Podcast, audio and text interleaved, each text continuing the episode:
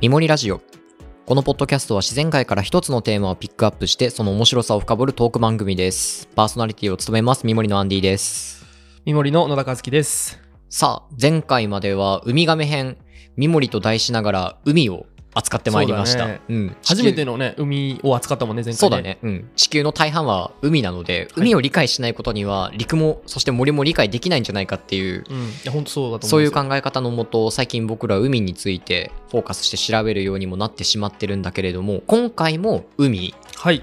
がテーマとなっておりますはい。ただ海も広いので何をテーマにしたんでしょうかお願いしますはい。今回は、クジラという森について、はいちょっと話していこうかなとはい思います。で今回ですね、あの、うん今までいろんなものをテーマに扱ってきたんだけど、うんうんうん実際に、うん今回和歌山県太地町まで、えーうんクジラの博物館だったりとか、うんうんうんうんいまだにこう捕鯨をや盛んにやってる町があって、はいそこまでなんと2回3回ですねそんなに行ったの3回行きましたねあのクジラといえば「みもりラジオ」の金玉編で一個トピック取り上げた思い覚 えがあってそうだねあのクジラの金玉の大きさと重さが半端ではないという話があった200キかロなでってすね200キロか1個2 0 0キロだよね2つで200キロかなあ、2つでうん200つキでロか200。キロ1個100キロか。そうだから金玉に興味持ったのも、うんあのクジラのその博物館でクジラの金玉を見てからなんですよ、あ、そっちが先なんだ。そう。あーだか、ら強烈に金玉に興味を持って、うんその後まあクジラに興味を持ったっていうなるほど感ね。じだねはいはいはい。でこう調べていく、ね、クジラについて調べていく中で、うん結構あのーなんだろうねセンシティブまあ、な多分そうだよね問題うん。結構捕鯨あのーね捕鯨に関する問題とかそうだね、そうだね。そうで僕全然本当に興味関心うんでうんうんその太地町にリサーチに行ってたんだけど、うんであのーう売店みたいなところがあってあのはいクジラ肉とはいイはいはいルカ肉が売ってんだよね普通にまあまあまあまあ、そうだろうね。捕鯨、今でもやってるやっとて一て緒だかそうら。で僕何も事情知らなくてはい。写真を撮ってしまったのねうん。まあまあ、珍しいし。珍しいし、うんうんうんそうでもしたらねあのやっぱすごいそれダメっぽくってへえ。結。構な感じで、うんそうそうやめてくださいみたいな。あ、そうなんでだ。その時はなんか僕もなんでこんな言われないといけないんだろうっていうふうに思ってたんだけどうんやっぱこの歴史とかを勉強していく中うんうんうでんうんやっぱすごいいろんな思想的な戦いだったりとか、うん。あの太地町には常に警察の人があのうん海辺にいるんだよね、お、それは何のためにシーシェパードとかその捕鯨を妨害する人たちがいるから。うんでまあ、く町の大きな産業でもあるから確かにまあ、そのねやっぱ安全を守るためにあもーっていうのがまあ限界体制みたいなのがねあもう常に緊張感があるんだそう緊張感があなるほどね体制が敷かれてて、いわばあのウミガメの時もちょっとウミガメ自体が環境保護のシンボルになってるような感覚があったんだけど、クジラも一緒ですねじゃあそれ以上だよねそれ以上だと思うそうだよね完全にうんじゃあちょっとクジラについてそもそもクジラがどういった生き物なのかから、現代のクジラ文化についてまで全部幅広く話していきたいと思いますはいよろしくお願いしますはいでまずクジラの何がうん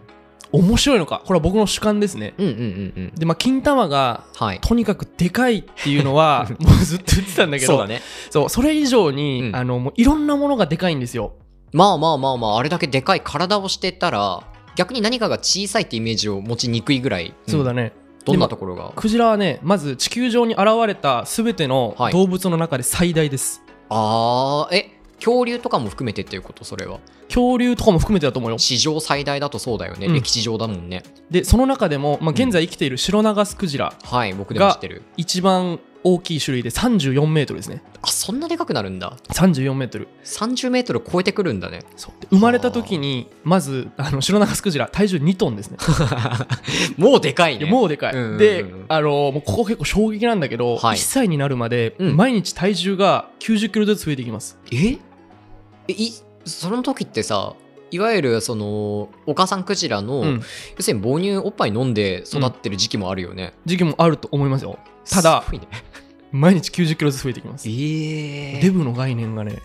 あ変そわうだね僕変わったのが半年で1 0キロ太りましたみたいな話をさ、うんうん和歌山に聞いてたんだけど、うん、ま同時に並行同時並行でクジラの勉強してたからあ、1日9 0いキやロもうやばいよね みたいな感じでちょっとリアクションが薄くなったっていうなるほどね、はいあとクジラの重さを測るときね、あ確かにうんこれもねもう他の生物と全く測り方が違うどうやるんだ、うクジラの体重はね重すぎて、うんあとでかすぎて、はい直接測れないので、んうんうん あの体を刻んでブロック状 にしてそれぞれの質量を測ると足して求めるっていうえええー、そんな。でさらにあの、はい正しい体重を知るためには、あのはい失われた血とか、まあ、水分だよねああ、そうだよね。もう切っているとどうしても。補充する必要があるのでそれもさらに足して計算するっていへう、ーもうでかさがね、うんうん、もうそすごい分かりますよねここからねうだね。あとは規格外だわ。そうあとねえっとまあ「クジラという森」っていうタイトルで、まあ、うん今回話していくんだけど、はい。もうクジラがでかすぎて、うんうんうんもうクジラっていう体にいろんな生物が住み着いてるんですよ、まあまあまあまあ、そうだろうね。あと分かりやすいやつで言えばあのフジツボはい。表面についてる、表面についてる、っていうのはは、クジラの体についてて、うんでクジラについていた今まで最大のフジツボはなんとはい450キロですね、え、そんなでっかいのでかいよ ねちょっと想像をはるかにで超かえていよきたね。ねうん。富士壺の。フジツボ岩にあくっついてるあの富士壺のサイズ感じゃないね。そうそ岩うそうだね、富士壺自体が。フジツボ自体はだからすごい泳ぎにくいと思うよクジラ自体はそうだね。水の抵抗450キロが強くなっちゃうし。うんうんついてるからね、うんあとクジラのヒゲや歯には、はえいっと、亀の手っていうのもいたりはいはいはいはい、わかるよ。それこそ、あの、フジツボと同じように岩にくっついてる、確かあれ、カニの仲間だっけなカニの仲間そうだよね。ん甲殻類かな食べても美味しい生き物だよね。あと植物もね珪藻が体クジラの体について移動してますねはい。クジラは、まあ後で説明するんだけど、うんあの南と北をすごい行ったり来たりしててはい。その過程の中で珪藻も体について、うんうん、まあ、移動していくんだよね、うんクジラという体を使って、だかはい。らもうクジラそのものがねこう生態系なんですよそうだね。なんでまあクジラという森もうクジラっていうのが植生なんだよね、はいはいはいはい、はい。でこのサイズがでかいっていうのが、うんあのこう自然界だけじゃなくてうんうん人間界にもこう絶大な影響をね及ぼしてるのが勉強すると分かってきます、なるほど。で例えば、えっと、大航海時代にもクジラってめちゃめちゃ出てくるんだけど、はい。大航海時代にあうのん先陣を切ってたのは、まあ、牽引してたのはスペインとポルトガルはい。コロンブスは多分スペイン所属かな、うんうんうんうんアメリカ大陸を発見して、うんうんうん、であのバスコ・ダガマはい。ああ、聞いたね。ポルトガ、ガルの航海はい。者だね、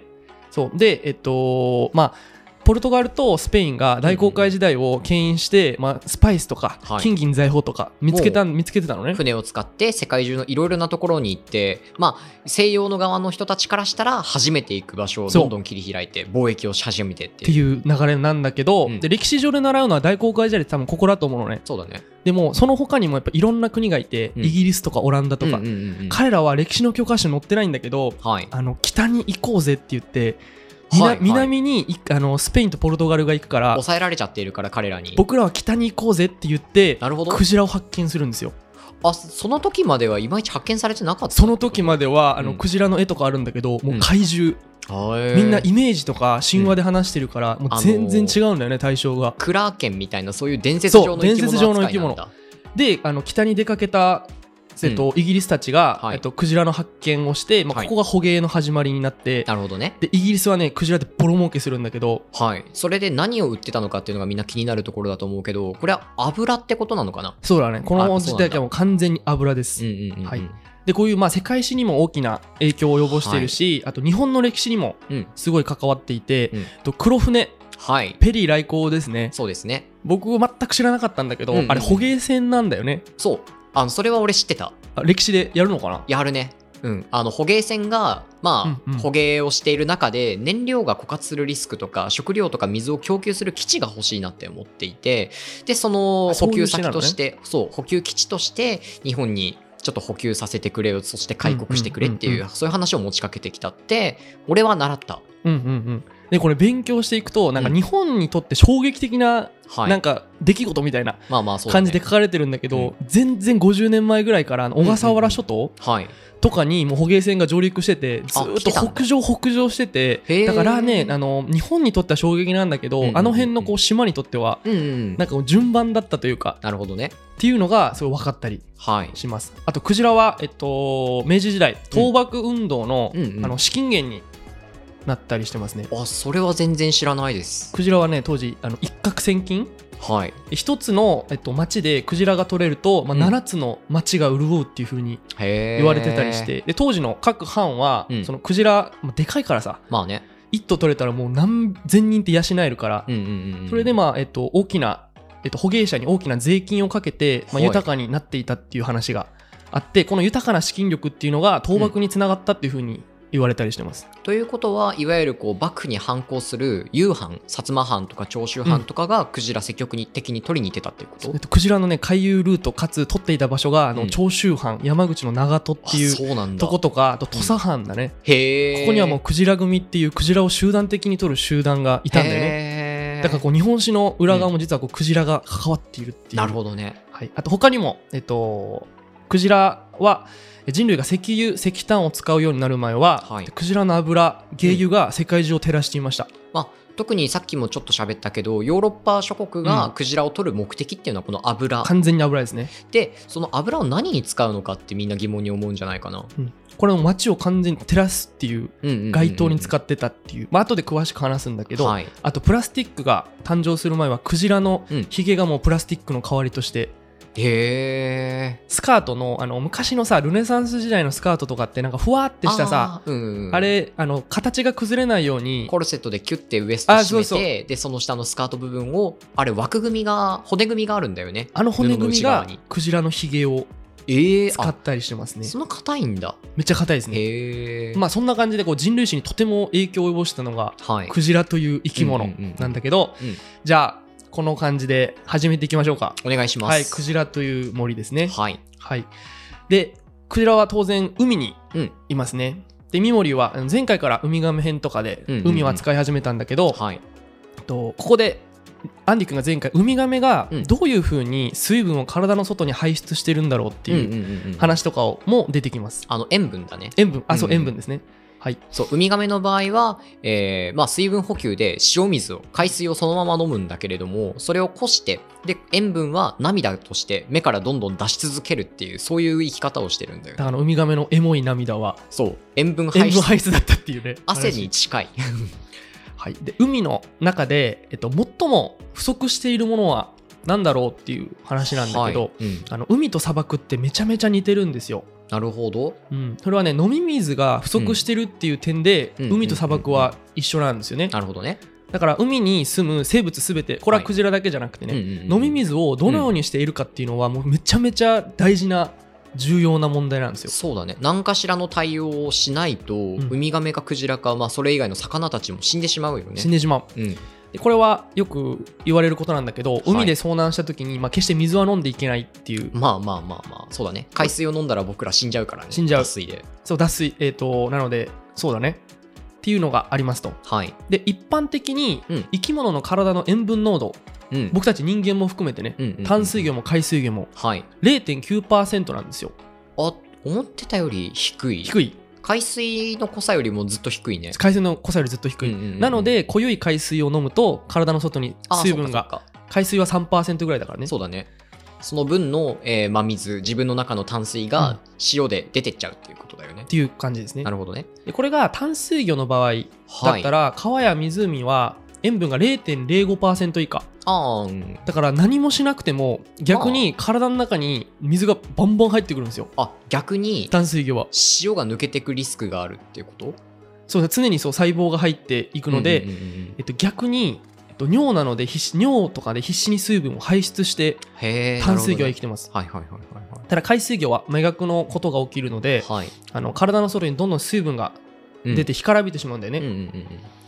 なので、えっとまあ、いろんな排出方法があるんだけどなんとかして塩分を排出しようと頑張るけれども、海水魚は、はいえっと、エラとかをエラとか尿を使って効率よくうん塩分を排出する構造を持ってますはいなのであのマグロの刺身をそのまま食べても、あそっかしょっぱくないね、うん、しょっぱくないのは、うんまあ、彼らがエラとかうん尿とかで排出してるからはい、なんだよねうんうんうん、でクジラはどうなのかっていう話なんだけど、そうねうんえっと、クジラはね、えーまあ、いろんな